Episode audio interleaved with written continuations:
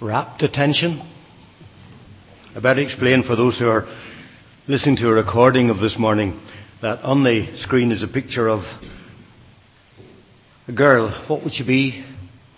Two years old. She's actually being held up to look at a butterfly.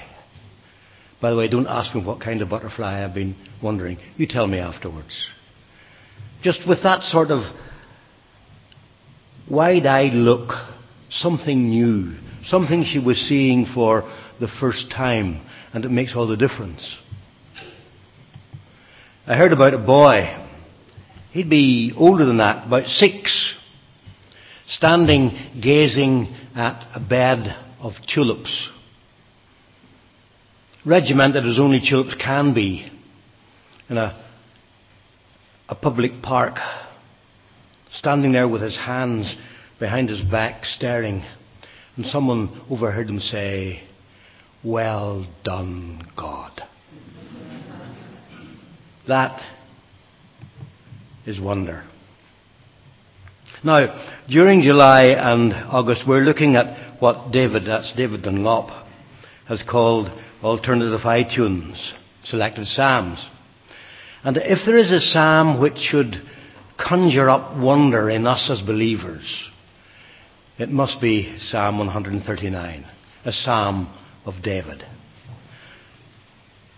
You'll find it on page 628 of the Pew Bibles, but I'll be going between the NIV and the New Living Translation because when I first read it, now that must be, I suppose, nearly 20 years when the New Living first came out, I was greatly struck just by the, the whole tenor of the way in which that translation makes David say what he says.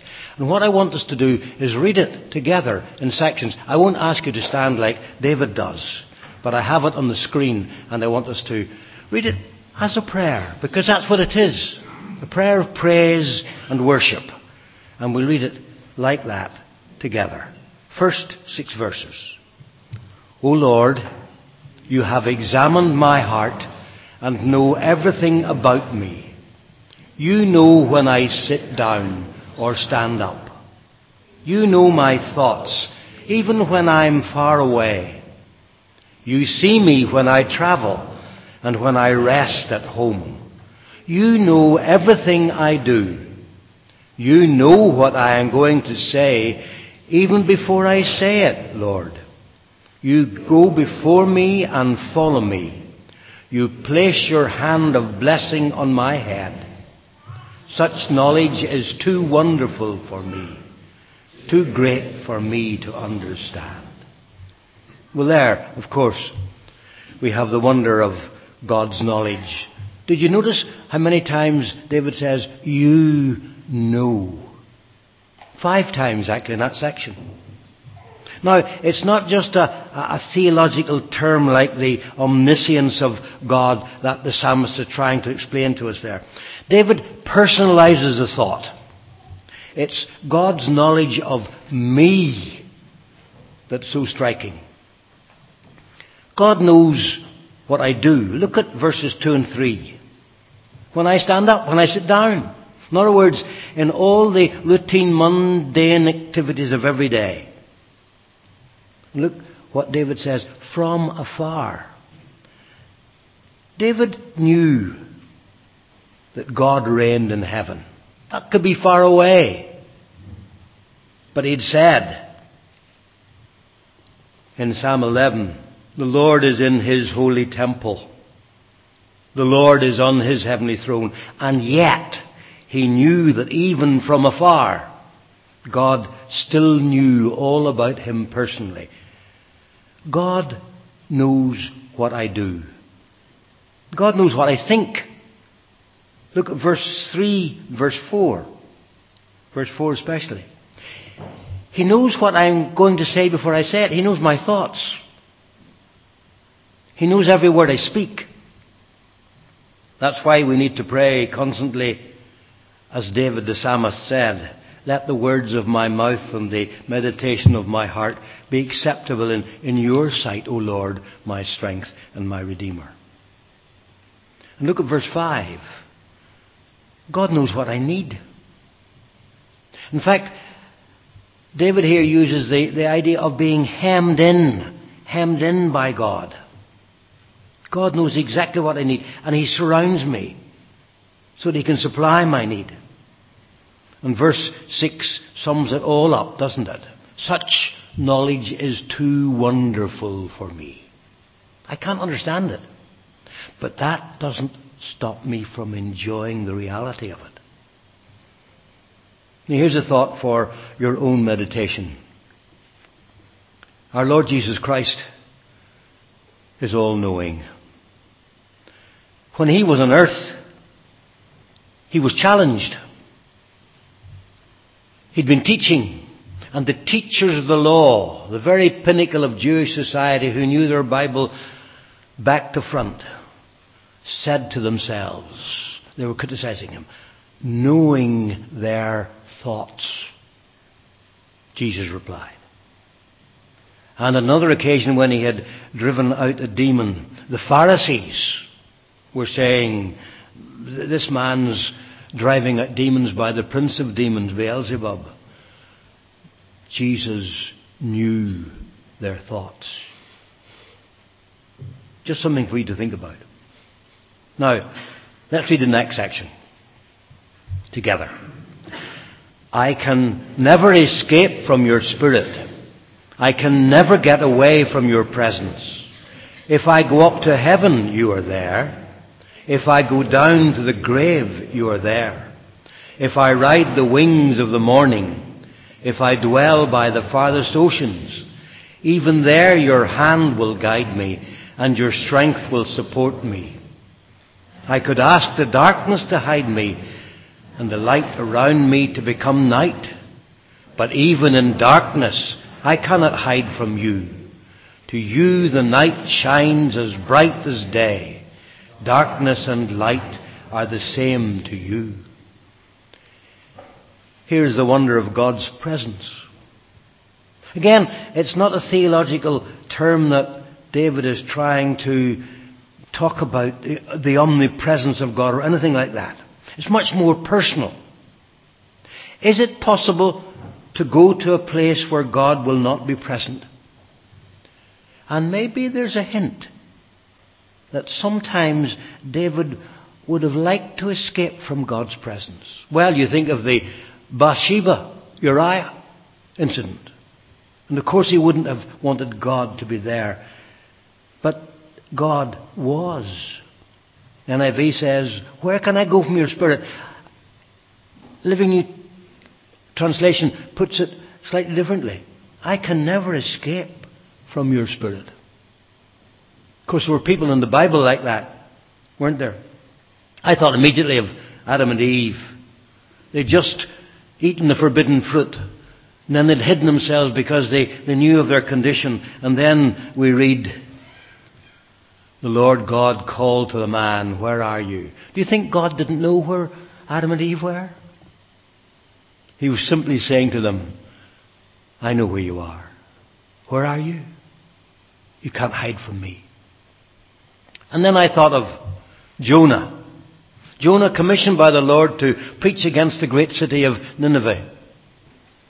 And the Bible tells us Jonah ran away from the Lord and headed for Tarshish, the other end of the Mediterranean. But in the belly of the whale, he discovered he hadn't got away from God's presence. He was singing, well, was he? He was saying that psalm, that long psalm we have in in, in Jonah chapter 1. And in the end, when he was vomited up on the seashore and God gave him the call again, he knew God was there. Yes, sometimes we human beings do things and perhaps we hope that God isn't there to see us, but of course He is. Now, at the same time, David acknowledges the encouragement he receives from knowing that God is there. Even there, wherever he may be, even there your hand will guide me and your strength will support me. In other words, wherever he is, God's Spirit is there to help. And I thought again of two examples, this time from the book of Genesis, the more well known one first of all. Remember Jacob leaving Beersheba in the south Well, he had to in a way to escape from his brother Esau, but he's also told to go and get a wife for himself way up in the north. That would have been about distance the whole of Ireland, from Cork up to Malin Head. And he hadn't gone very far when he lighted at a place the Bible said and lay down to sleep with a stone for his pillow. It's no wonder he dreamed. There was a ladder. We have the well-known Jacob's ladder, the pathway to heaven, and angels ascending and descending. And God appeared to him there. And God told him about the future. And when Jacob woke up, he said, Surely the Lord is in this place. And I wasn't aware of it. He thought God was with his father, Isaac, down in Beersheba, but God was there with him. And God told him he'd be with him everywhere he went. What a wonderful discovery. And I thought of perhaps what isn't such a, a well known example Hagar. Hagar hired to be a kind of child carrier for Abraham and Sarah. And then when Sarah discovered that Hagar was pregnant, she treated her very badly, and Hagar ran away. She sat down by a well, and there the angel of the Lord appeared to her. And the Lord told her all about the baby she was going to have and what kind of a man he would be. And Hagar cried out, You are the God who sees me. God was there with her in her plight. She was lying by a well, and that well she called the well of the living one who sees me. God is there. Look at verse 8. Height and depth don't matter. Look at verse 9. East and west don't matter. Look at verse 11. Light and darkness don't matter. God is there, whatever the conditions may be like, in whatever condition you are. So I've been saying the, the truth of God's presence may be frightening when we sin, but can also be very reassuring. I've talked to you about Harry in Lakeside before. Early days. He sat there just by the door in his armchair, and every time we came in, and in the early days that was three times a month, every time he came in, uh, we came in, he would say, Brother, brother, I have a verse for you. I have a, I have a thought for you.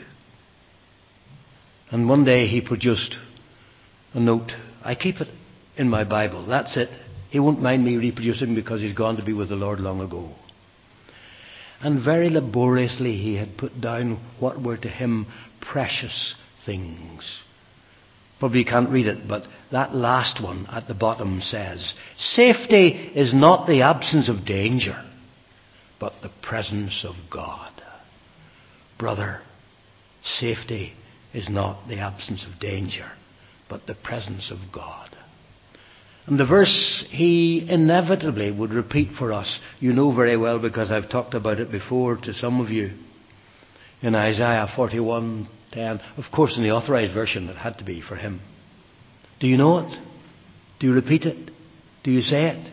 Fear thou not, he'd say to me on Sunday, for I am with thee on Monday. Be not dismayed on Tuesday, for I am thy God on Wednesday. I will strengthen thee on Thursday. Yea, I will help thee on Friday. Yea, I will hold thee with the right hand of my righteousness on Saturday. And they look at me and say, and there's the whole week through. I am with you. A thought for your own meditation. Our Lord Jesus Christ is all present. Remember what he said to the disciples gathered round him before he was taken up into heaven? And surely I am with you. You. All of you. Plural. Every one of you. Always. To the very end of the age. Wherever we may be, wherever your friends and family are, He's there with them. I like to think that of our, our missionary family. You think of people, as I say, Peru, as I say, Nigeria, Uganda, Spain, they're with us this morning, England, the one who was with us this morning, Russia, Nepal, though the family are here in Ireland at the minute. Wherever our missionary family may be scattered, God is with them. Our Lord Jesus Christ is with them just as much as He is with us here now. Wonderful thought. So, we have the, the wonder of God's knowledge. We have the wonder of God's presence. Let's come to the next section. It's on two slides. Read it together. You made all the delicate inner parts of my body and knit me together in my mother's womb. Thank you for making me so wonderfully complex. Your workmanship is marvelous. How well I know it. You watched me as I was being formed in utter seclusion, as I was woven together in the dark of the womb. You saw me before I was born. Every day of my life was recorded in your book. Every moment was laid out before a single day had passed. How precious are your thoughts about me, O God. They cannot be numbered. I can't even count them. They outnumber the grains of sand. And when I wake up, you are still with me. Here is the wonder of God's power. God is all powerful. But again, it's interesting to note the example of God's omnipotence that David takes. Not the universe, not the sky, not the sea, though he talked about those in the Psalms. But here he talks about himself as he developed in the womb. You watched me as I was being formed in utter seclusion. The ultra scan there is of the latest addition to our Windsor family at 12 weeks, or I'd prefer to say roughly minus 24 weeks. That's Lucy Dean. David, not her father David, but David the psalmist, refers to being made in the secret place, being woven together in the dark of the womb and the revelations of modern medical science simply reveal what David couldn't see, but what he knew was happening the wonders of God's creative power. So David says in those words, I suppose, some of the most well known words I am fearfully and wonderfully made. Do you ever say that to yourself? I know I'm, I'm sure the medics among us do as they see the things that go on in hospitals. Notice the double use of the word wonderful or wonderfully. This isn't the mass production of a distant designer, but of one who is intimately concerned with my existence. The New Living puts it like this You saw me before I was born. Every day of my life was recorded in your book.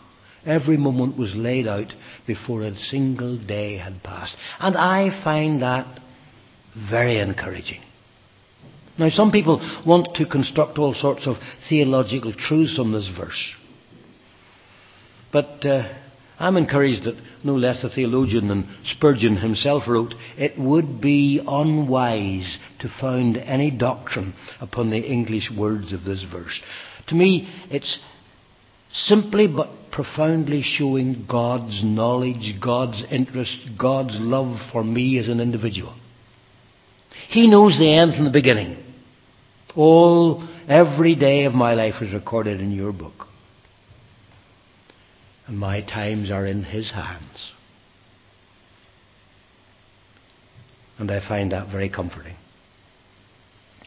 And David seems to confirm that approach by how he continues, and I've it out again for you. How precious are your thoughts about me, O God? How vast is the sum of them? Were I to count them, they would outnumber the, the grains of sand. When I awake, I am still with you. Notice the psalmist wonder at all this. David's wonder at all this.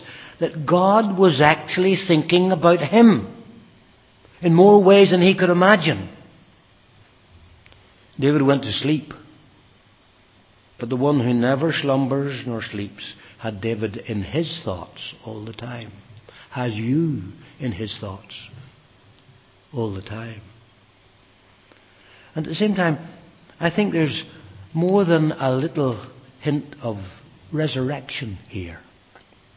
Because back in Psalm 17, David had written, And I, in righteousness, I will see your face when I awake.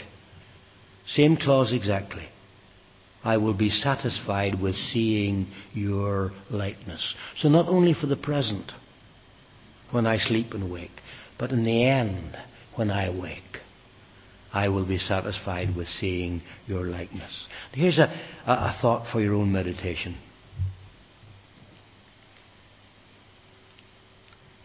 What happened there? Our Lord Jesus Christ is all powerful. In that same incident I referred to before he was taken up to heaven, Jesus came to them and he said, All power, the word is authority, all power, all authority in heaven and on earth has been given to me. Think about that. Now, let's read the next part. O God, if only you would destroy the wicked. Get out of my life, you murderers. They blaspheme you. Your enemies misuse your name. O Lord, shouldn't I hate those who hate you? Shouldn't I despise those who oppose you? Yes, I hate them with total hatred, for your enemies are my enemies. Strange section doesn't seem to fit in with the rest of the psalm. It seems that in the middle of the overwhelming reality of God's knowledge, presence, and power, David suddenly remembers the, the persistent opposition and wickedness of his enemies.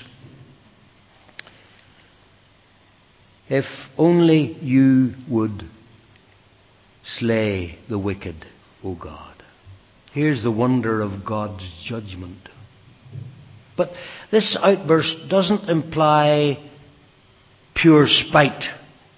Though, David might have been forgiven for calling down God's wrath on those who had persecuted him so cruelly. Saul, though he never did. No, his strong language comes from his devotion and zeal for God. Oh Lord, shouldn't I hate those who hate you? Shouldn't I despise those who oppose you? Anyway, however we may feel about David's sudden outburst, the Bible makes it clear that God is all holy. And he hates sin. I suppose one of the best known verses in that era is Isaiah 59 verse 2. But your iniquities have separated between you and your God. Your sins have hidden his face from you that he will not hear.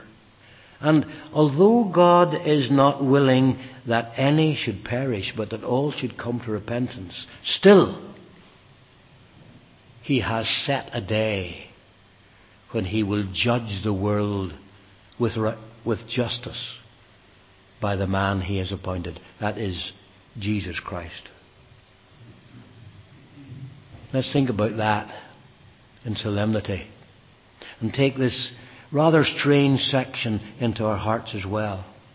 Well, I thought about that for your meditation, and I'm simply repeating. Our Lord Jesus Christ is all holy.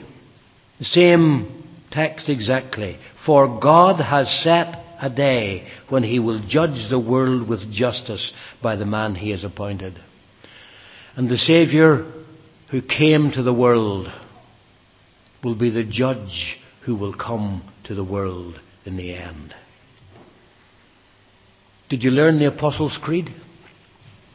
Sunday school, church somewhere? I did in those days. And part of it says, He ascended into heaven and sitteth on the right hand of God the Father Almighty. From thence he shall come to judge the quick, the living, and the dead solemn words. Let's finish the psalm as David finished it with a direct prayer. Reading together. Search me, O God, and know my heart. Test me and know my anxious thoughts. Point out anything in me that offends you, and lead me along the path of everlasting life. Here's David's response. And it's interesting that David goes back to verse 1 of the psalm. He began the psalm by saying, Lord, you have searched me, and you know me. And now he's saying, Search me. Search me again, O Lord. Know my heart. My heart. How I feel about things, my motives, my desires, my reactions, my loves, my hates. Know my heart, Lord. Search me. Test me and know my anxious thoughts, my thoughts, my mind, how I work things out, how I make judgments, how I make plans, how I make decisions. Test me. And David says, See if there is any offensive way in me, and lead me in the way everlasting. Our response? Something like this Lord God, all knowing, all present, all powerful, all holy. Search me. Test me. Lead me.